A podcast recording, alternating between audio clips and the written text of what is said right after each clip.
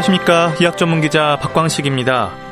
우리나라 사람들에게 많이 발생하는 암 중 하나가 바로 위암입니다. 속쓰림과 더부룩함, 명치 쪽의 불편감을 비롯해서 복통도 위암의 증상으로 설명되고 있는데요. 초기뿐 아니라 암이 어느 정도 진행된 후에도 증상이 없는 경우가 있습니다. 그러니까 증상만으로 위암을 발견하기 어렵다는 거죠. 오히려 위 내시경을 통한 검진으로 확인되는 경우가 많다고 하는데요. 대부분의 질환이 그렇지만 위암 역시 초기 치료가 중요한 만큼 정기적인 위 내시경이 위암 예방은 물론 조기 발견을 위한 방법이라는 지적입니다. 박광식의 건강 이야기. 오늘은 조기 위암 그리고 내시경적 치료에 대해서 자세히 알아봅니다. 서울 아산병원 소화기내과 김도훈 교수와 함께합니다. 안녕하십니까? 안녕하세요. 네, 교수님. 암과 네. 같은 이 위암, 위험한 질환들일수록 초기 증상이 없는 경우가 많다고 그러는데요. 위암도 다르지 않죠? 네, 예, 맞습니다. 위암을 초기, 위암이 초기에 발생하는 건 거의 증상이 없기 때문에 위암은 다른 어떤 암보다도 조기 검진하는 게 가장 중요합니다. 음, 심지어 암이 진행된 후에도 증상이 없는 경우가 있다면서요? 네, 맞습니다. 위암으로 나타나는 증상이 크게 보통 한 두 가지 정도가 있는데요.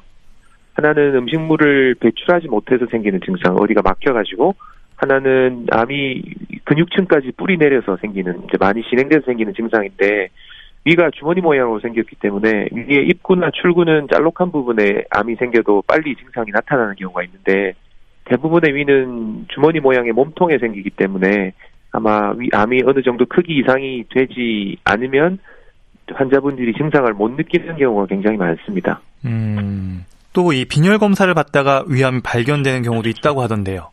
예, 맞습니다. 빈혈은 사실 남자보다 여자가 좀 더 많이 생길 수 있는 병이긴 한데 빈혈의 가장 흔한 원인이 보통 철결핍성 빈혈이라고 하는데 그게 아닌 빈혈 중에 가장 중요한 원인이 위장관 출혈 때문에 생길 수 있습니다. 그래서 위장관 출혈로 인해서 생기는 빈혈의 가장 흔한 원인이 궤양 출혈 또는 암이 궤양처럼 생겨서 발생하는 경우에 그때 출혈이 발생해서 자기도 모르게 빈혈이 생길 수 있는 거죠. 음, 그러니까 위암이라고 생각하면 우리 일반 사람들은 그냥 덩어리, 혹 이런 것만 생기는 줄 알았는데 거기서 예. 약간 헐기도 하고 피가 새기도 한다. 그래서 빈혈이 생길 수 있다. 이렇게 이해하면 될까요? 예, 예, 정확하게 말씀하셨습니다. 아, 그러니까 출혈이 일어날 수 있는 거군요. 암 종양이 발생하면요. 예, 맞습니다. 여러 가지 형태 중에서 출혈이 생각보다 적지 않은 편입니다. 음.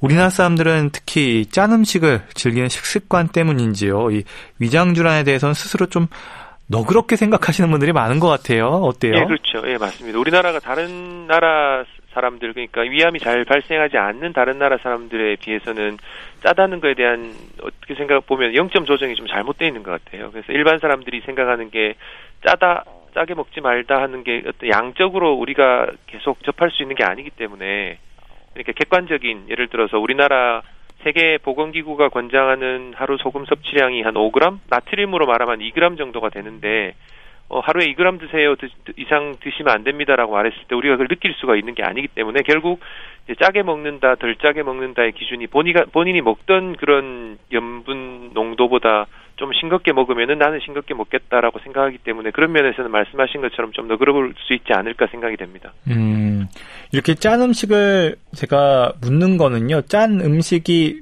위암하고도 밀접한지 이제 하기 때문이죠. 예, 그렇죠. 짠 음식은 그 결국 염분 자체가 뭐 이렇게 음식이 변성하면서 질산염이나 질산염이 아질산염 같은 걸로 만들 수가 있는데 그런 것들이 이제 암을 일으키는데 많은 역할을 하게 하고 식이 중에서는 아무래도 짠 음식이 제일 중요한 역할을 할 수 있습니다. 탄 음식도 중요하지만 짠 음식이 제일 중요하고 예를 그 이전에 이제 염장 음식이라고 해서 이제 그 보관하기 위해서 소금을 많이 넣었던 그런 음식이 있을 때는 위암이 굉장히 많이 발생했는데 냉장고가 개발되고 나서는 위암이 굉장히 많이 줄어들었거든요. 어. 예, 그런 면에서 봤을 때는 분명히 소금이 큰 역할을 하고 있다고 생각하시면 될 것 같습니다. 음.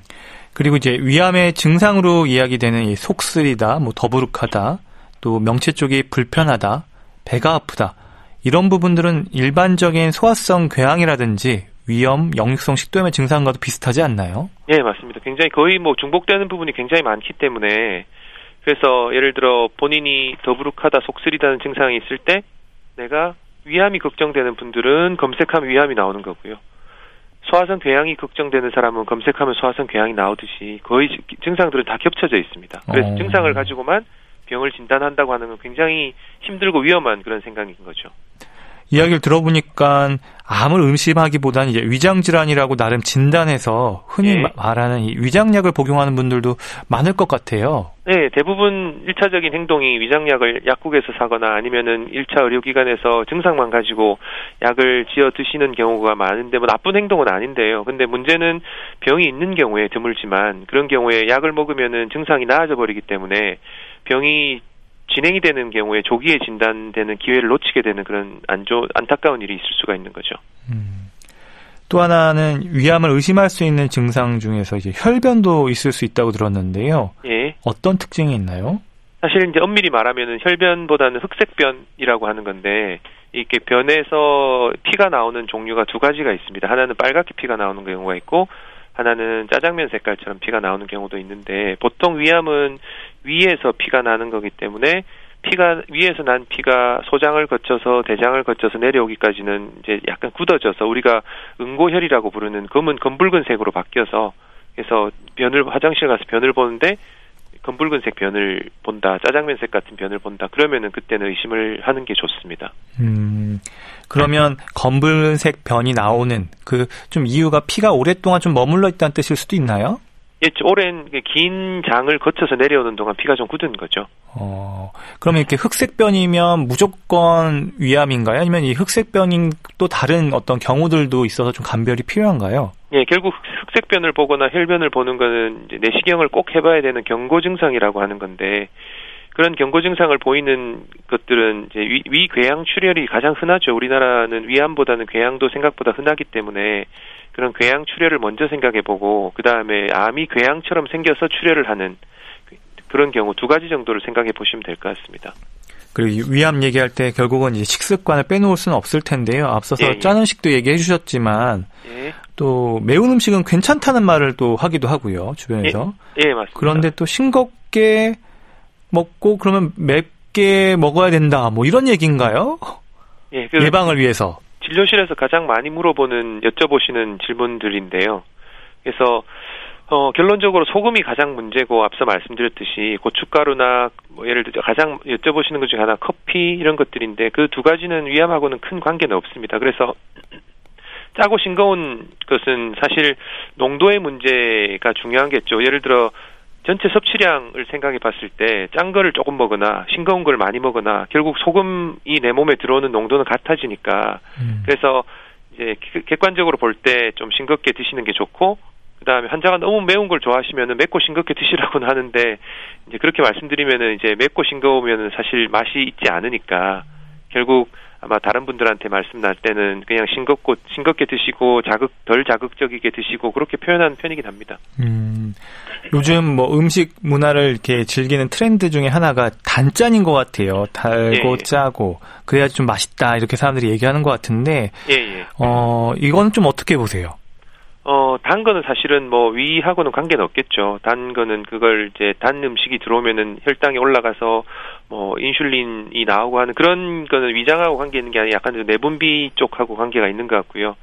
그 다음에 짠 음식이 금방 말씀드 반복적으로 말씀드리지만 굉장히 나쁜 작용을 하는 거고 그 다음에 되게 뜨겁게 먹는 음식 습관을 갖고 계신 분도 계시는데 뜨거운 음식은 사실은 위하고는 관계 있는 건 아니고 식도랑은 관계가 있습니다. 그래서 뜨거운 굉장히 뜨거운 음식을 즐겨 먹는 문화를 가진 나라에서는 식도암이 좀 많은 편이긴 합니다. 음, 그러니까 뜨거운 음식은 오히려 위가 아니라 식도하고 관련이 있군요. 네, 맞습니다. 그러면 이제 음식을 즐기는 데 있어서 단순한 맛보다는 자극적인 맛이 주는 어떤 중독성도 문제고 탄 예, 예. 음식, 훈제 음식, 상한 음식에 대한 지적도 있을 것 같아요. 앞서서 잠깐 얘기는 언급은 해주셨는데, 예, 예. 어, 훈제 음식도 연관이 있다는 얘기인 건가요?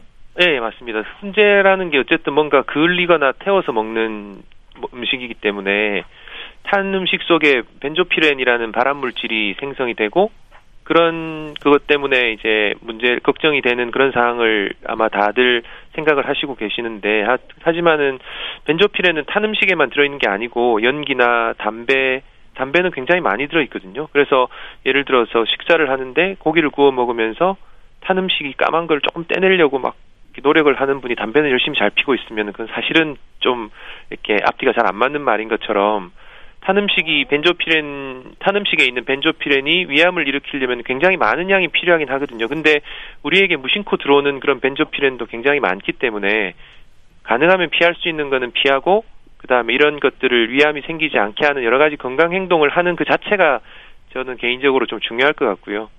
음. 그런 게 그렇습니다. 그러니까 탄 음식은 딱 눈에 봐도 안 좋을 것 같아서 사람들이 딱 아 이건 안 좋겠다 생각하는데 훈제 음식도 그럴 수 있다 이렇게 이야기를 해주시니까 좀 예, 예. 경각심을 가질 필요가 있다는 생각이 들고요. 예, 또 예. 상한 음식도 그렇다는 것도 좀 의외예요.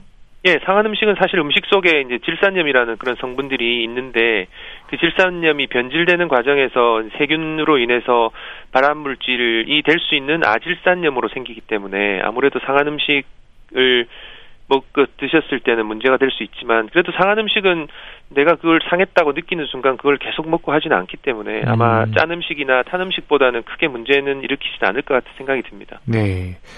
위암의 위험을 줄이는 식습관 결국 싱겁게 먹는 게 제일 좋겠네요. 예, 예 물론입니다. 어.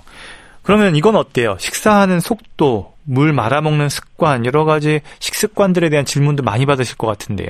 예, 맞습니다. 식사 속도는 사실은 식사 속도하고 물에 말아 먹는 습관은 크게 위암이랑 관계 있는 건 아니고 그걸 먹었을 그렇게 하셨을 때 소화불량을 일으키는 아무래도 좀 하루 종일 배가 불편하게 한다든지 하는 그런 소화불량증에 대한 문제인데 이거를 굳이 이제 위암하고 연관시켜서 말씀을 드리면은 식사를 빨리 먹으면 포만감이 좀 늦게 생기기 때문에 많이 먹게 되거든요. 그러면 결국에는 과식을 하게 되고 그러면은 염분이 더 많이 들어갈 기회가 올라가니까 그래서 결론적으로 보면은 결국에는 건강한 식습관이 결국 위암 발생을 예방하는 데는 직접적이나 간접적으로는 좋은 것 같습니다. 음. 그리고 이제 음식을 가려 먹고요. 이제 정기적인 위 내시경이 중요할 것 같은데, 예, 예. 어, 위 내시경 위암 예방과 조기 발견에 있어서 발견에 있어서 위 내시경 중요한 어떤 요소겠죠?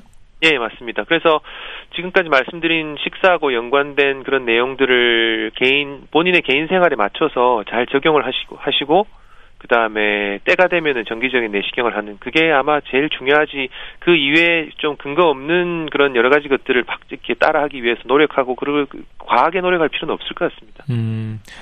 그렇다면 위 내시경이 중요하다면 얼마마다 검사를 받아야 되는지 검진 주기는 어때요? 어, 국가에서 하는 공단 검진이라고 보통 알고 계시는 국가에서 시행하는 건강 검진은 40세 이상에서 2년마다 위 내시경을 권유를 하고는 있습니다. 그렇지만은 조기에 진단해서 조기에 치료해서 위를 보존하면서 치료를 잘 하기 위해서는 제 개인적으로는 1, 최소, 한 1년에 한 번 정도, 최소 2년에 한 번, 이 정도로 내시경을 하시는 것이 가장 좋다고 생각합니다. 어, 그러면 이제, 어, 정부에서, 국가에서 이제 해주는 검진 말고 개인적으로 만약에 어, 해보겠다면 1년마다 정기검진을 받아보는 게 좋겠다 얘기해 주셨고 그럼 그것도 예. 40세 이상부터 하면 될까요? 예, 40세 이상이 가장 좋고요. 그다음에 가족력이 젊어서 위암이 발생된 가족력이 있다거나 어 아까 혈변 얘기를 몇 번 드렸는데 혈변이나 아니면은 갑자기 몸무게가 빠졌다거나 하는 그런 경고 증상이라고 일컫는 증상이 있을 때 그때는 40세 이전이라도 적극적으로 내시경을 하시는 게 좋습니다. 음. 그러면 40세 이하에서는 위암 발생 가능성이 거의 없다는 얘기인지도 궁금해요. 예, 일반적으로 그 우리 그 검진을 위해서 40이라는 그 숫자를 정한 거는 어쨌든 가장 의미 있는 검사를 검사를 해서 가장 의미 있게 위암을 발견시키기 위해서 그 나이를 아마 40세로 맞춘 그 이유는 우리나라 연구도 그렇고요. 해외 연구도 그렇고 우리나라 연구를 예를 들어 보면은 한 3만 명 정도 되는 위암 환자를 대상으로 통계 보고서에 보면은 35세 이하에서는 한 1%, 40세 이하를 잘라 자르면 한 7.5% 정도에서 위암이 발생됐기 때문에 결국에는 위암이 높은 이 이런 통계는 위암 위험이 높은 아시아 다른 나라에서도 비슷하게 보이고 있기 때문에 그래서 저희들이 말씀드리기로는 40세 이상에서는 아주 단순한 어 소화가 안 된다라고 하는 소화불량증이 있더라도 위 내시경을 권유하고 있고 40세 이하도 35세 이하도 좀 전에 말씀드렸듯이 1% 7% 정도로 낮지 아주 낮지 않은 그런 비율이 있기 때문에 그런 나이가 더 적은 분들이라도 뭐 예를 들어 피를 토한다거나 아니면은 심각하게 체중이 갑자기 빠졌다거나 아니면 가족력이 좀 많은 경우에는 40세 이하라도 적극적으로 위내시경 검사를 하시는 게 가장 좋을 것 같습니다. 음, 젊은 사람들의 경우에 그러니까 방금 얘기해 주신 것처럼 위암에 대해서도 발병 위험 이렇게 얘기를 해 주셨는데 예, 예. 그러면 이제 보통 이제 뭐 나이를 떠나서 예. 체중 감소라든지 예. 소화 불량으로 고생하는 경우들이 사실 종종 있거든요. 그럼 예, 이 그렇죠. 사람들을 다 위암을 의심해야 되는 건가요? 어, 그 하나만 가지고는 사실은 예를 들어 소화불량증이 괜찮다가 갑자기 발생한 분들이라든지 아니면은 소화불량증으로 가장 많이 불편감을 호소하시는 분들은 꽤 오랜 기간 동안 위장의 기능이 떨어져서 생기는 기능성 소화불량증으로 소화불량증을 호소하는 분들이 많기 때문에 이제 고 이런 이렇게 본인이 그런 증상을 가진 상태에서 과연 위암을 의심해야 되느냐 하지 말아야 되는 것은 사실 개인적으로 판단하기는 굉장히 힘든 면이기 때문에 아마 이제 전문의나 근처에 있는 병원들 소화기내과 의사 선생님들하고 의논하는 게 가장 좋을 것 같긴 합니다. 음, 가족력이 있거나 할 때는 조금 더 검진 주기를 앞당길 필요는 없나요? 뭐 1년보다 더, 더 빨리요. 아, 보통은 그러지 않습니다. 예를 들어 이제 내시경 검사를 했는데 특정 부위가 뭔가 좀 의심스러운 병변이 보인다. 그런데 조직 검사를 했는데 병이 나오지 않았지만 아무래도 눈으로 쳐다보기에 얘는 좀 그냥 1년을 보내기가 그렇다는 경우에 보통 저희들이 한 달이나 한 2, 3개월 정도 안에 내시경을 다시 해서 이제 잘하는지를 보는 경우가 있는데 그렇지 않은 경우에 일반적으로 내시경을 했는데 정상입니다라고 했을 때 그런 분들이 1년에 한 번 이상은 할 뚜렷한 이유는 없습니다. 음, 그 위내시경을 자주 받으면 확실히 위내시경으로 인한 여러 가지 또 부작용이 있는지 지- 질문인데요. 이런 것도 아, 있을까요? 아, 자주 한다고 나쁜 건 없습니다. 본인이 어. 불편하신 거죠. 괜, 괜한 것을 더 하는 아, 거니까요. 검사하는 과정에서 그 불편이 네, 더 예. 있을 뿐이다. 이렇게 예. 얘기하시는 거군요. 예, 예. 그러니까 뭐 대장 내시경 같은 경우는 천공이나 이런 위험도 있다라고 들었는데 위내시경은 상대적으로 좀 안전한 건가요? 예, 위내시경은 천공은 안 생긴다고 생각하시면 될 것 같습니다. 아, 그 이유가 그러면 뭐 위벽이 뭐 예, 두껍고 대장벽보다 좀 두껍고요. 근육이 좀 더 발달돼 있기 때문에 그 다음에 대장은 많이 굴곡져 있어서 굴곡져 있는 부분을 밀고 들어가거나 밀고 당기고 하는 과정에서 이제 벽이 얇아지면서 천공이 생길 수가 있지만 위는 주머니처럼 생겼기 때문에 크게 문제를 일으킬 수 있는 장기는 아닙니다. 치료 이제 진단하는 내시경인 경우에 해당되는 겁니다. 음, 진단 내시경에 한해서 또 치료 예. 내시경은 또 따로 있다는 얘기신 네, 거죠? 그렇죠. 맞습니다. 어, 그러면 이제 정상적으로 이 정기적으로 이렇게 위 내시경을 받았을 때 예방 효과는 입증된 거죠. 예, 맞습니다. 그게 이제 정기적으로 하는 검사 위암을 예방하면서 하는 검사는 위내시경과 위조영술이 있는데 위조영술보다는 위내시경이 굉장히 빨리 발견할 수 있으면서 빨리 발견해서 조기에 치료할 수 있는 이점이 당연히 있습니다. 음. 그리고 이제 위 내시경을 했을 때 여러 가지 병변을 보실 텐데 예, 이게 조기 위암인 상태로 발견됐다라고 주변에서 듣는 경우가 있어요. 이 조기 위암, 이 조기 위암만 딱 하면 이게 위암 초기라는 얘기인가? 아니면 조기 위암이라는 게 따로 있는 건가? 이런 궁금증도 있거든요. 예, 예. 조기 위암 일반적인 우리 몸에서 생기는 암은 보통 1기, 2기, 3기, 4기 이렇게 보통 나누는 경우가 많은데 위암인 경우는 1기에 발견되는 경우랑 2, 3, 4기에 발견되는 경우가 굉장히 예후가 다르기 때문에 1기를 따로 분류를 해서 조기 위암이거나 초기 위암으로 보통 표현을 합니다. 그래서 1기 위암, 조기 위암, 초기 위암 다 똑같은 말이라고 생각하시면 될 것 같고요. 그래서 건진 증상이 없더라도 검진 내시경을 통해서 발견된 위암은 증상이 있을 때 검사를 받아서 진단된 위암보다 훨씬 더 조기 위암 상태에서 발견되는 경우가 많다고 합니다. 음. 그러면 이 상태에선 초기 치료로 완치를 기대할 수 있는 건가요? 예, 맞습니다. 이렇게 그 내, 이제 저 조기 위암 중에서 일부 더 조기 위암은 내시경 치료를 할 수 있고요. 조기 위암 중에서 조금 더 진행된 조기 위암, 1기 말이라고 보통 표현을 하는데 그런 경우는 복강경 수술로 완치를 이룰 수 있습니다. 음.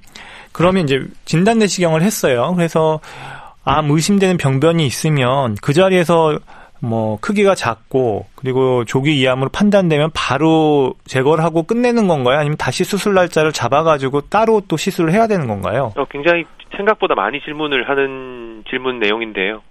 이제 일단은 조기 위암이 발견되면 다른 암하고 똑같이 이 암이 몇 기다, 다른데 혹시 장기로 간 게 없는지 임파선 전이가 간데 없는지를 검사가 그때부터 이제 검사가 필요한 거겠죠. 그래서 일반적으로는 위암인 경우에는 복부 CT라고 하는 검사를 하고 나서 위 말고 다른 데 간 증거가 없을 때 그때 이제 입원을 해서 치료를 해야 되, 는 경우입니다. 음, 그러면 조기 위암인 경우에 치료 내시경을 하게 되나요? 아니면 수술을 하게 되나요?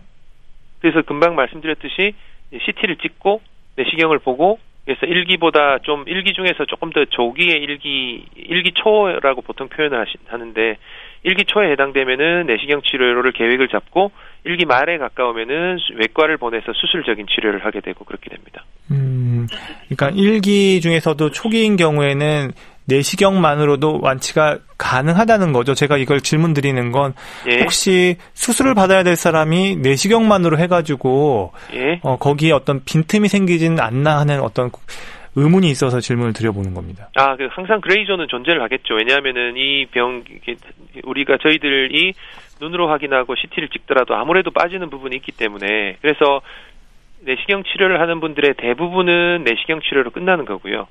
내시경 치료를 하는 일부는 내시경 치료의 범위를 벗어나기 때문에 추가적으로 수술적인 치료가 필요한 경우도 있지만 그런 경우는 많지 않기 때문에 아무래도 전문적인 내시경 치료를 하는 의사들의 경험으로 판단했을 때 거의 맞다고 생각하시면 될 것 같습니다. 음, 그리고 이제 내시경을 하다 보면 용종이 발견되는 경우도 있고요. 또 일부는 점막하 종양이라고 해서 종양이라는 단어가 붙은 또 진단명을 받기도 하는데요. 예, 예. 이런 부분들은 좀 어떻게 접근하는 게 좋을까요? 사실 용종이라고 하는 거는 우리 몸에서 튀어나온 걸 다 용종이라 그러기 때문에 그 정의를 내리지만은 우리가 일반적으로 내린 용종은 뭐 피부로 생각하면 사마귀 같은 것들이라고 생각하면 될 것 같습니다. 그래서 이제 사마귀가 위에 난 건 아니고요. 그래서 위에 그런 튀어나온 병변이 있을 때 크기가 크지 않으면은 크게 제거를 할 필요는 없습니다. 근데 그 크기가 커지면 그 세포가 안에서 뭔가 자꾸 변화가 일어나서 암으로 발생할 수 있는 그런 이제 씨앗 같은 게 될 수 있기 때문에 크기가 큰 경우에는 제거를 하는 걸 추천을 드리고 그 크기의 기준은 보통 1에서 1.5cm 정도로 해당이 될 수 있습니다.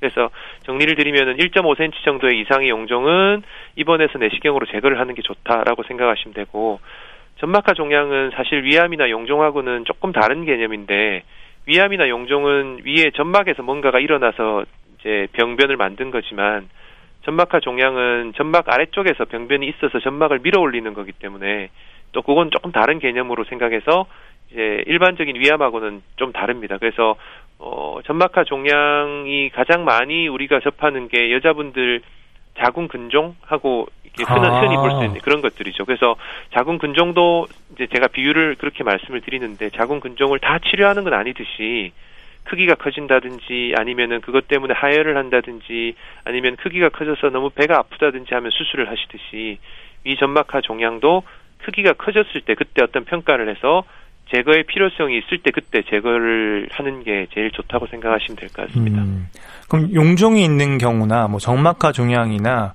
암은 아니지만 이런 경우에는 위 내시경의 검진 주기를 조금 더 앞당겨야 될까요? 첫 번째 발견했을 때 예를 들어서 위, 위 용종이 발, 발견 처음 발견했다거나 점막하 종양이 처음 발견했을 때는 혹시나 얘가 커질 가능성이 있, 기 때문에 한 6개월 정도 있다가 내시경을 다시 한번 하고요. 그 다음부터 그 대부분 커지지 않기 때문에 그 다음 주기는 1년마다 검사를 하시면 될 것 같습니다. 음. 그리고 이제 위 내시경으로 위암 조기 위암 진단을 받고 위 내시경 치료를 받은 분들 같은 경우는 예. 추적 검사를 또 해야 될 텐데 이때도 위 내시경 주기는 어떻게 가져가나요? 일단 병이 한번 생긴 분들은 같이 진단을 받았을 당시에 눈에 띄지 않지만은 있을 수도 있는 그런 병변이의 가능성을 항상 염두에 두기 때문에 진단을 받았을 2년 정도까지는 저희 병원에서는 한 6개월마다 검사를 하고요. 2년이 지나면은 같이 있을 병변이 없다고 판단을 해서 1년마다 검사를 하게 됩니다. 음. 그리고 이제 조기 이암을 발견했을 때 이제 입원해서 뭐 CT도 찍고 여러 가지 검사를 한다고 했는데요. 그 예. 검사에 대해 조금 자세히 여쭤볼게요. 예. 그러면 CT를 찍어서 뭐를 알아보려는 것이고 입원해서 MRI는 찍을 필요는 없는 건지 여러 가지 검사들에 대한 좀 설명을 좀 듣고 싶은데요. 예, 일단 위암은 복부 안에 있는 장기 장기이기 때문에 위암이 생겼을 때는 복 복강을 넘어가는 경우는 흔치 않습니다. 예를 들어서 뭐 횡격막을 뚫고 흉부 쪽으로 간다든지 아니면은 아예 뭐 다른 장기 위장관이 아닌 다른 장기로 간다든지 이제 멀리 장기 가는 게 없기 때문에 일반적으로 복부 CT라고 하는 거는 명치부터 골반 정도까지 다 나오는 CT거든요. 그래서 그 안에 위암이 다 이제 만약에 전이가 되었을 것 같으면 그 안에 문제가 다 생기기 때문에 그래서 복부 CT를 찍어서 임파선 전이가 있는지 다른 장기로의 원격 전이가 있는지를 보통 발견을 하는 경우가 많고 가끔 위암 중에서 요즘은 환자분들이 많이 알고 계시는데 똑같은 암이라도 세포 분화도가 나쁜 암이 있거든요. 분화도가 네. 나쁘거나 아니면 반지 세포라고 하는 그런 암이 있을 때는 우리가 예측할 수 없는 경우가 있기 때문에 그런 경우는 이제 페트 CT라고 해서 그 몸 전신, 전신을 보는 CT를 찍습니다. 그래서 결국에는 복부 CT나 페트 CT를 찍는 그런 목적은 위암하고 연관된 병이 다른 장기에 가 있는지 없는지, 임파선이 커져 있는데 그 임파선이 암 때문에 커진 임파선인지 아니면 그냥 커진 임파선인지를 보통 판단하기 위해서 검사를 하게 됩니다. 음, 하나 궁금한 게요. 예. 실제로 위 내시경을 통해서 봤는데 뭐 크기는 그렇게 얼마 크지 않는데 예. 뭐 분화도는 뭐 악성일 수도 있고 뭐 여러 가지 뭐 양성일 수도 있겠지만 이렇게 크기하고 근데 전신암 검사 PET-CT를 찍었을 때 전이된 것하고 이 좀 비례 상관관계가 있는지 좀 궁금해요. 예, 아무래도 크기가 관계가 있습니다. 왜냐하면은 어 아무리 종양 종양이라는 것이 성장을 할 때 보통 이제 두 배로 증가하기 때문에 세포를 보면은 이 두 개, 네 개, 여덟 개, 열여섯 개 이렇게 되기 때문에 그런 덩어리를 한 번 덩어리를 만든 암은 공격적인 암이 될 수 있기 때문에 결국에는 이제 다른 장기로 넘어갈 수 있단 말은 위를 싸는 막을 보통 장막이라고 불리는데 그 장막을 뚫는 순간 밖으로 나갈 가능성이 더 많고요. 그 다음에 임파선이나 혈관을 타고 밖으로 다 나가서 개가 다른 쪽으로 씨앗을 뿌리고 다니는 그런 역할을 하게, 하게 됩니다. 그래서 그걸 검사하는 게 이제 펫CT나 CT 같은 검사들을 통해서 할 수 있고 보통 위는 MRI는 잘 찍지는 않습니다. 왜냐하면 CT나 펫CT로 충분히 다 알 수 있기 때문에 위는 MRI를 찍는 그런 장기가 아니고 MRI가 더 도움이 되는 거는 이제 단단하게 있는 예를 가득 차 있는 장기 예를 들어서 간이나 콩팥이나 췌장 같은 경우에는 MRI를 찍으면은 잘 볼 수 있지만 위는 안이 비어 있는 장기이기 때문에 MRI를 찍어서 더 얻는 효과는 별로 없을 것 같습니다. 음. 그 위암을 얘기할 때 어, 앞서 좀 질문하고도 연장선상일 수 있는데 진행성 위암이란 말들을 하더라고요. 그러니까 보통 1, 2, 3, 4라고 다른 암들은 얘기하는데 예. 위암을 갖다 좀 진행성 위암, 뭐 조기 위암 뭐 이렇게 얘기하던데 이건 좀 다른 분류법이 다른 겁니까? 네, 그렇죠. 1, 2, 3, 4기가 제가 앞서 말씀드렸듯이 1기는 조기 위암이라고 해서 굉장히 예후가 좋은 암이고요. 2, 3, 4기는 조기 위암이 아니기 때문에 그걸 다 통틀어서 진행성 위암이라고 합니다. 그래서 2기, 3기, 4기를 일반적으로 진행성 위암이라고 말씀드릴 수 있습니다. 그렇다는 얘기는 결국 위암 2기부터 진행성 위암부터는 좀 예후가 나쁠 수 있다라는 방증일까요? 예, 그래서 2기부터는 항암 치료를 같이 병행하는 경우가 많습니다. 아, 항암 치료가 필요하군요, 2기부터는요. 예, 맞습니다. 그러면 이제 위암은 수술이 몇 기까지 가능합니까? 위암 사기도 수술이 가능합니까? 일반적으로 사기는 다른 장기로 넘어간 거기 때문에 이게 결국 다른 장기로 갔단 말은 위만 수술을 해서 해결할 수 있는 상태가 아니라서 항암 치료를 하는 거고요. 그 다음에 3기까지 보통 수술이 가능한데 그런 3기 중에서도 이제 그 임파선이나 다른 암하고 연관된 그런 구조물들이 아주 큰 혈관, 대동맥이나 아니면은 뭐 큰 정맥 근처에 암 임파선이 같이 딱 붙어 있는 경우는 그 암을 박리하기가 굉장히 힘들기 때문에 박리를 하는 하다가 잘못되면 바로 그 대동맥이나 큰 혈관들이 문제가 생기면 바로 사망해 버리는 경우가 있어서 그래서 큰 혈관 근처에 병이 연관된 병이 있는 경우에는 가급적이면 수술을 먼저 하지 않고 항암 치료나 항암 치료를 하는 게 보통 일반적인 그 치료의 패턴이고요. 항암 치료를 하고 나서 금방 말씀드린 그런 임파선들이 너무나 많이 좋아졌으면 추가적으로 수술을 하는 경우도 있습니다. 음.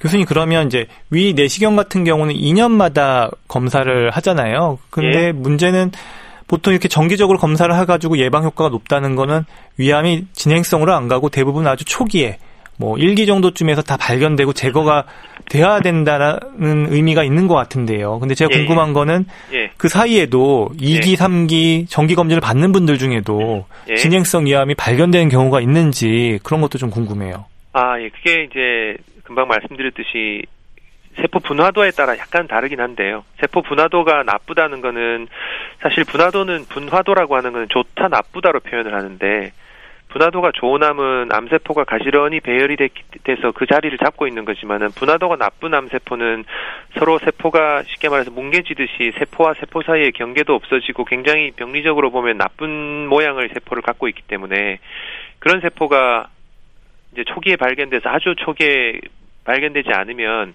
그게 6개월, 6, 1년 이사이라도 충분히 진행이 돼서 나쁜 전이가 생길 수 있는 그런 암이긴 합니다. 하지만은 이제 그거를 다 막기 위해서 예를 들어 뭐 한 달마다 내시경을 할 수는 없는 거니까 사실 그런 경우는 아주 흔하지 않아서 1년에 한 번씩만 꼼꼼하게 내시경만 잘 보면 그런 병변도 충분히 잘 발견할 수는 있습니다. 음, 그럼 원래 이제 국가에서 하는 건 2년인데 좀 개인적으로 네. 관심이 있고 조금 더 건강을 신경 쓴다면 그 간격을 좀 좁혀서 1년을 좀 좁혀서 좀 추적 관찰을 하거나 하면 좀 덜 조기에 발견할 수 있다 이렇게 볼 수 있을까요? 아, 예. 그래서 사실 이제 맞, 맞는 말씀이긴 한데요. 개인적인 관심이라고 하면은 또 너무 많이 하실 분들이 계셔서 제 개인적인 생각에는 이제 위암의 가족력이 있다거나 아니면은 이제 그 내시경을 받았는데 위축성 위염이 있거나 장상피화생이 있거나 하는 그런 요즘 많이 걱정을 많이 해서 오시는 분들이 계시는데 그게 당장 문제를 일으키는 병이 아니기 때문에 위축성 위염이나 장상피화생이나 헬리코박터 세균이 있다든지 가족력이 있다든지 하는 그런 경우에는 1년마다 검사를 하는 게 가장 이상적입니다. 음, 방금 이제 위축성 위염, 장상피화생 얘기해 주셨는데요. 예, 예. 사실 어려운 의학 용어지만 건강 검진하면 뭐 많은 분들이 이런 진단명을 받는 경우가 있더라고요. 예, 예, 맞습니다. 그래서 그런데 이제 뭐 인터넷에 검색을 해보면 암 정구 단계, 암 정구 병병 뭐 이런 식으로 얘기가 돼 있어서 많이 걱정하시는데 네, 예. 정말 이게 심각한 겁니까? 아니면 어떻게 받아들여야 될까요? 어, 심각하지 않습니다. 왜냐하면은 이제 그 TV나 매스컴에 나오는 것들이 암 위, 축성 위험과 장상피 화생은 암 전 단계입니까라고 물어보면 예라고 대답을 할 수 있지만 그 전 단계는 과연 어느 정도 전입니까라고 생각할 때는 중간에 끼어 있는 여러 가지 복합적인 것들이 많기 때문에 그래서 이제 그 위축성 이염과 장상피 화생이 있는 상태에서 여러 가지 복합적인 것들이 생겨야지 암이 발생하는 거라서 그런 환자분들이 1년에 한 번씩만 내시경을 잘 받으시면 만약에 문제가 생긴다 하더라도 크게 문제는 발생하지 않고 해결할 수 있는 게 생기기 때문에 걱정 없이 그냥 1년에 정기적인 내시경만 받으시면 될 것 같습니다. 아, 이거 교수님 명쾌하게 정리해 주셨네. 그러니까 그 암의 전 단계라는 게 그 전이에요. 얼마의 그 전, 초기를 얘기하는 거냐를 봤을 땐 또 그렇게 걱정할 문제는 아니고 1년에 한 번씩만 내시경을 받으면 된다. 이런 말씀이신 거죠? 네, 제가 환자분한테 비유 드리기는 어, 부산에서 서울까지 기차를 타고 오면은 광명역도 서울 전이고 부산도 서울 전인데 과연 어느 정도 전에 있을지를 걱정할 필요는 없을 것 같고요. 그냥 안전하게 잘 서울까지 도착하기 위해서는 그냥 그 정기적으로 하는 권고하는 내시경 잘 하시고 그다음 저희들이 방송에서 앞서 말씀드렸던 시기를 스스로 노력 잘 조절하려고 노력하고 하는 그런 생활 습관들이 충분히 그런 것들을 예방하고 지연시키고 빨리 발견해서 빨리 해결할 수 있는 그런 지름길일 것 같습니다. 음, 교수님 얘기를 들어보면 결국 위암에 있어서만큼은 위내시경 역할이 상당히 큰 것 같아요. 네, 맞습니다. 어. 박광식의 건강 이야기 오늘 위암에 대해서 알아보고 있습니다. 여기서 잠시 노래 한 곡 듣고 가겠습니다. 애즈원이 부릅니다. Day by Day.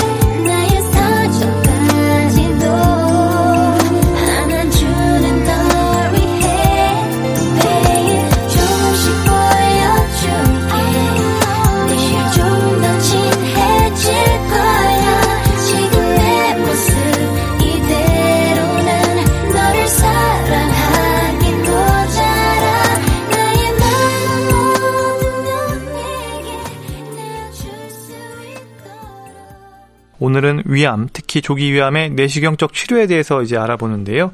서울 아산병원 소화기내과 김도훈 교수와 함께합니다. 교수님, 그럼 조기 위암의 내시경적 치료, 예. 암을 일찍 발견할수록 수술이 아닌 시술로 끝낼 수 있다는 이런 얘기인 거죠? 예, 맞습니다. 음, 그럼 되게 좋은 거네요? 네, 그렇죠.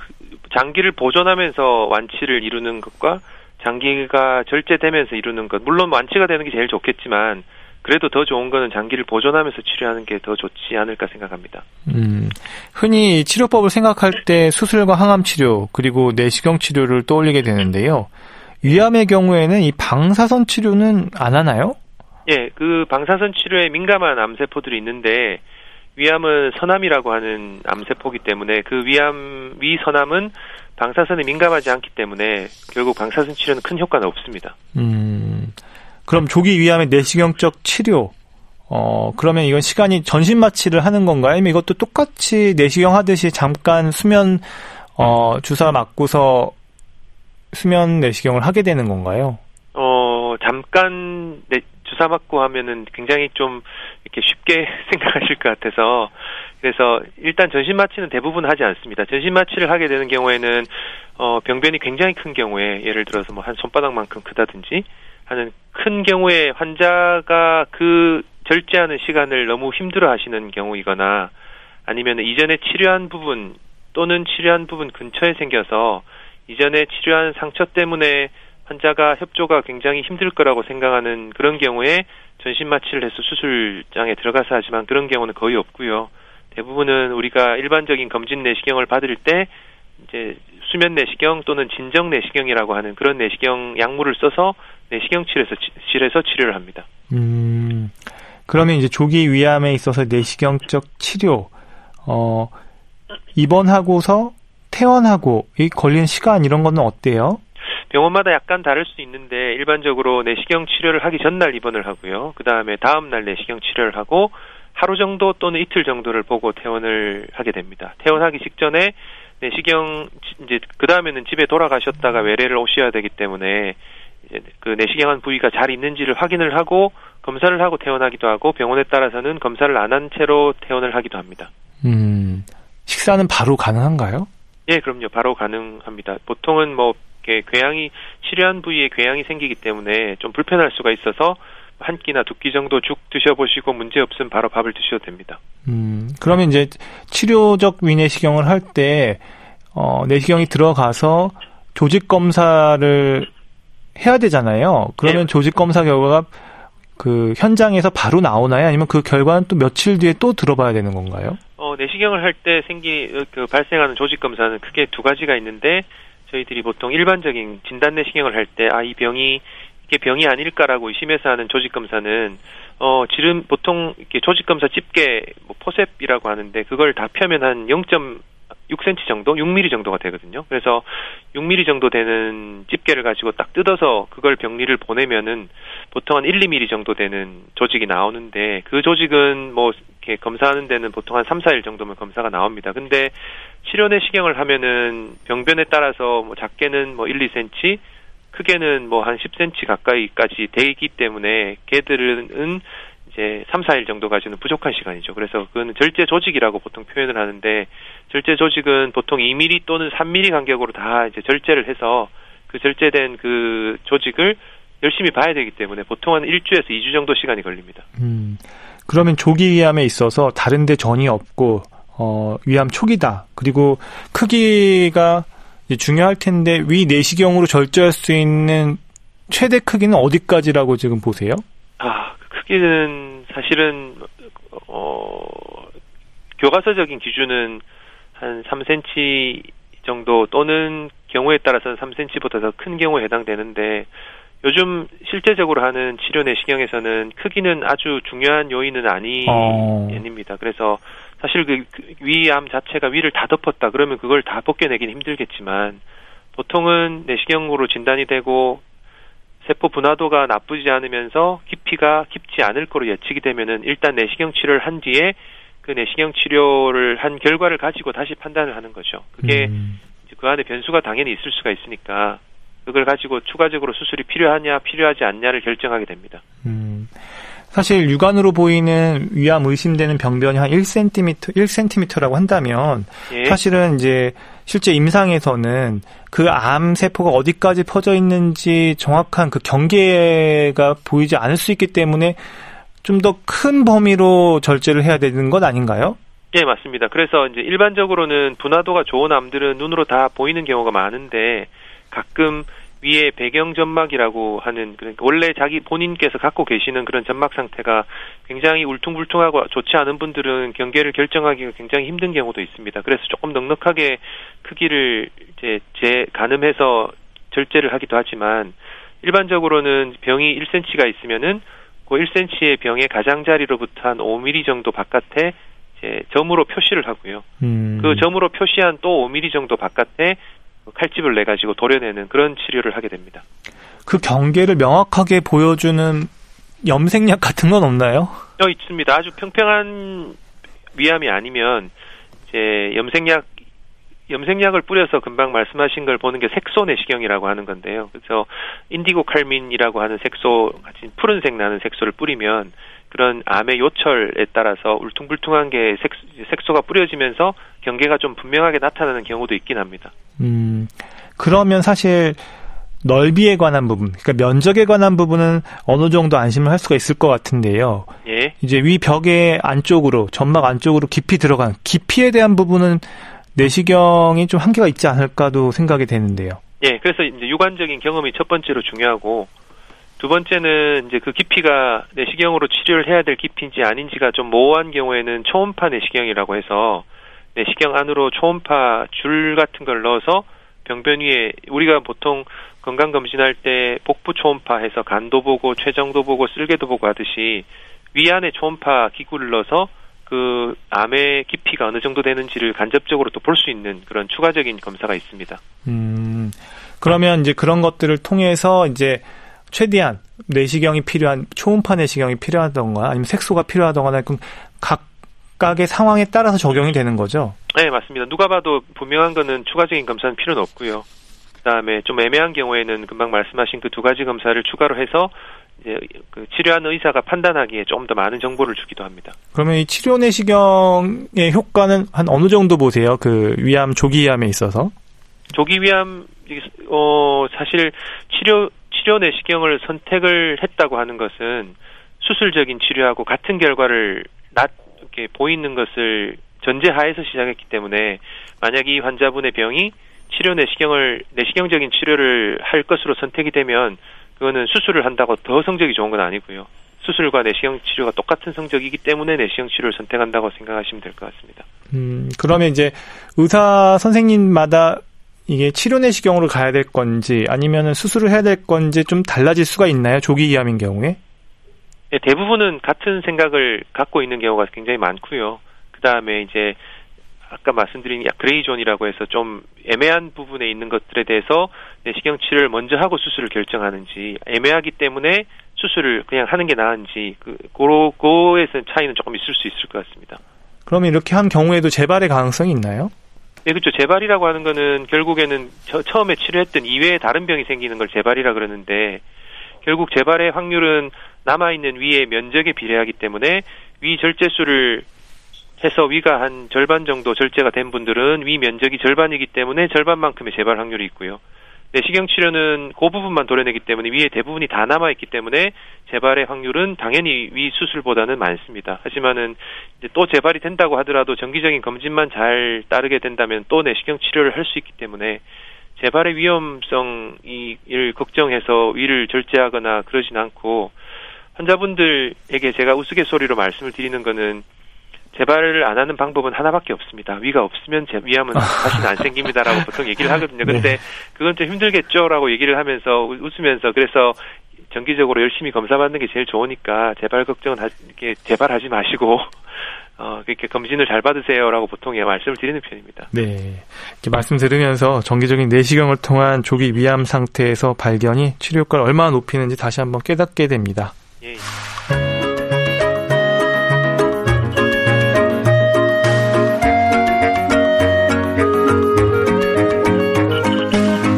건강한 생활의 중심 KBS 라디오 건강 365 박광식의 건강 이야기 오늘은 위암, 특히 조기 위암의 내시경적 치료에 대한 말씀 듣고 있습니다. 서울 아산병원 소화기내과 김동훈 교수와 함께 하는데요. 교수님, 이 위암이 좀 흔해서인지 예. 시민 여러분들이 궁금해하는 부분들도 많거든요. 예, 그래서 예. 저희가 취재한 내용도 있는데 한번 들어보시고 예. 답변 부탁드릴게요. 예. 동생이 얼마 전에 위내시경 검사를 했는데 만성 위축성 위험이 있었다고 하더라고요. 근데 조직 생검을 해보자고 해서 했는데 선암으로 보인다고 하는데 그럼 위험이 위암으로 발전이 된 건지 아니면 다른 검사를 더 받아봐야 확실한 이게 판정이 나오는 건지 너무 걱정되고 너무 궁금해요. 어, 몇달 전부터 그 밥을 먹고 나면은 뭔가 그 목조이가 답답하고 또 트름이 작게 나타나면서 또 하여튼 음, 신경이 쓰이는 게 덜어 생기더라고요. 트름을 하다 보면은 그 먹은 게 올라오기도 하고 또 배에서 뭔가 맥박이 느껴지기도 하고 트름을 자주 하다 보면 편해지기도 하면서 맥박이 느껴지지 않기도 하고요. 암 같은 안 좋은 병일 수도 있을까요? 내가 나이가 드니까 걱정이 많이 되죠. 친한 선배가 병원에서 얼마 전에 위암으로 진단받았어요. 아주 초기라고 하는데 음식 관리가 중요할 것 같은데 치료하면서 식사는 어떻게 해야 건강하게 오래 잘 살 수 있을까요? 나이가 40대인데 젊은데 그래서 걱정이 많이 돼요. 네, 여러 가지 질문을 해 주셨습니다. 네, 제일 중요한 건 많은 분들 중에 한 분은 이 동생분이 이제 위암에 대한 걱정을 좀 많이 하셨어요. 근데 교수님, 제일 중요한 거는 이 만성 위축성 위염이라고 생각을 했는데 이 조직 검사, 그러니까 생, 그 조직 생검 하면서 선암으로 보인다. 이러다 보니까 굉장히 걱정을 좀 하고 있는 상황인데 그냥 넘겨도 될지 아니면 또 다른, 다른 검사를 좀 받아봐야 되는지 걱정이 된다고 하시는데 어떻게 하면 좋을까요? 어, 일단 제일 중요한 거는 조직 검사 결과에서 뭔가가 나왔으면은 그 조직 검사 결과가 정말로 확실한 하다고 하면은 추가적인 검사 위암이라는 전제하에서 검사를 받아보는 거겠죠. 예를 들어서 조직 검사 결과가 선암이 의심된다 그러면은 확진을 위해서 다시 한번 조직 검사를 하는 거고요. 그 다음에 선암으로 확진되었다 그러면은 위암에 준해서 그 다음 검사를 진행을 하는 하게 되는 거겠죠. 그래서 아마도 그분은 만성 위축성 위험이 인 처럼 보이는 위축성 위험이 쭉 있었는데 여러 네. 가지 네. 위험 인자 때문에 위암으로 특정 부분이 진단이 되었다고 생각하는 게 더 맞을 것 같습니다. 아, 그럼 이런 경우에는 우리 보통 이제 위장 조영술이라고 있잖아요. 예, 예. 그거를 한 번 더 받아보면 좀 안전하지 않을까라는 생각이 드는데. 예. 어떨까요, 교수님? 어, 위장 조영술을 받게 되는 분들이 보통 한 두, 두 가지 종류의 분들이 계시는데요. 네.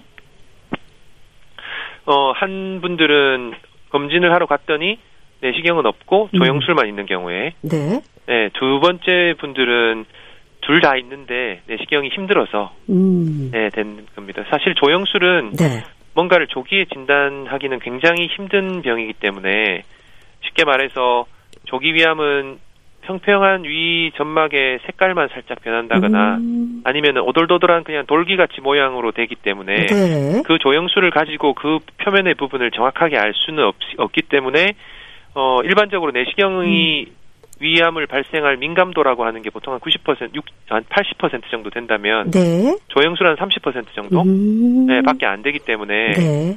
어, 저는 개인적으로 조영술만 있는 검진은 내시경은 이렇게 검진센터는 웬만하면은 다시 한번 생각해 보시라고 네. 네, 말씀드려야 될지 모르겠지만 그렇게 말씀을 드리긴 합니다. 그래서 이런 네. 금방 말씀드렸듯이 만성 위축성 위험이 있는데 뭔가 이상해서 조직 검사를 하게 되는 경우는 조영술에서는 생길 수 없는 과정이죠. 아, 조직 검사 학기 없기 때문에. 네, 네. 네, 그렇기 때문에 오히려 생각하면은 내시경을 받는 게 이런저런 여러 가지 이유에서 가장 현명하고 좋은 방법이다라고 생각하시면 될 것 같습니다. 그렇군요. 그리고 이제 많은 분들 중에 또 이런 분들 많이 계세요. 이제 밥을 먹고 나면 네. 목 주위도 굉장히 불편하고 네. 트름이 또 나온다고 얘기를 하시는데 네. 이 굉장히 신경이 많이 쓰일 수밖에 없는 거죠. 왜냐하면 트름하면서 먹은 것도 올라오고 네, 예. 배에서 이렇게 맥박도 좀 느껴지는데 트름을 하는 순간 또 굉장히 몸이 편해지는 느낌도 나니까 네. 혹시 이게 위암 같은 큰 병의 초기 증상은 아닐까?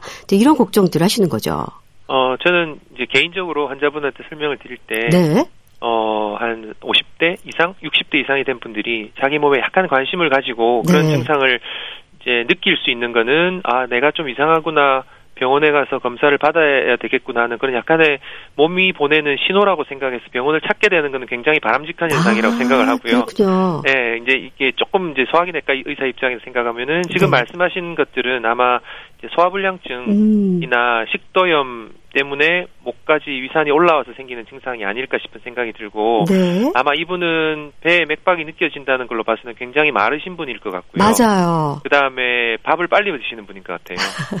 그래서 마르신 분이 뭔가 이제 업무상 뭔가 급하시니까 음. 밥을 빨리 먹고 또 무슨 일을 해야 되는 아니면 원래 습관적으로 밥을 빨리 드시는 분이기 때문에 네. 예, 첫 번째는 밥을 조금 천천히 드시면은 음. 트림 결국 밥을 빨리 먹게 되면은 바깥 공기가 같이 밥이랑 들어가기 때문에 네, 네. 본인이 먹은 공기를 본인이 내뱉는 드시는 경우가 많거든요. 그래서 밥만 조금 천천히 드시라고 해도 증상이 나아지는 분이 굉장히 많으시고 네. 그다음에 뭐가 만져 박동성인 네, 네, 걸 거는 맥박이. 너무 이게 복부 대동맥이 뛰는 것을 살이 많이 없으시기 때문에 음. 본인이 본인 걸 느끼시게 되는 경우가 많지 오히려 뭐 진짜 아주 극단적인 경우로 암이 혈관을 막아가지고 뭐 둘러싸서 문제가 생기면은 동, 뛰는 게 잘 안 느껴질 수도 아, 있죠. 그렇군요. 네. 예, 예. 네, 이분은 그러니까 좀 걱정하실 필요는 없고 밥만 좀 천천히 드시면 많이 예. 좋아질 거다. 그 얘기이시네요. 그죠? 예, 그렇죠. 본인들이 그런 증상이 계실 있을 음. 때, 어, 내가 내시경을 언제 했더라라고 한번 돌이켜봐서 1년 이내에 했으면은 그냥 안심하고 밥을 천천히 드시고요. 1년이 넘었으면은 그래도 내시경을 한번 해보시고 밥을 천천히 드시는 게 나을 것 같습니다. 네. 그리고 친한 선배 그한 분이 병원에서 얼마 전에 이제 위암 초기 진단을 받으셨다고 얘기를 하시더라고요. 근데 중요한 예. 거는 근데 이분이 40대이다 보니까 좀 예. 많이 걱정이 되는 상황인 거예요. 근데 예, 예. 다행인 건 초기라니까 치료 잘 받으면 좋을 것 같긴 한데 예, 이러면서 이렇게 음식도 굉장히 조심해야 될 것 같다는 생각이 들어서 예. 어떻게 관리하면 좋을지에 대한 얘기를 예, 여쭤보셨어요. 예, 사실 이제 어떻게 관리해야 될지는 아마 다 알고 계실 거예요. 다 알고 계시는데 이제 그걸 네. 이제 그걸 치료하는 의사의 입에서 한번 설명을 듣고 싶은 게 있지만 네.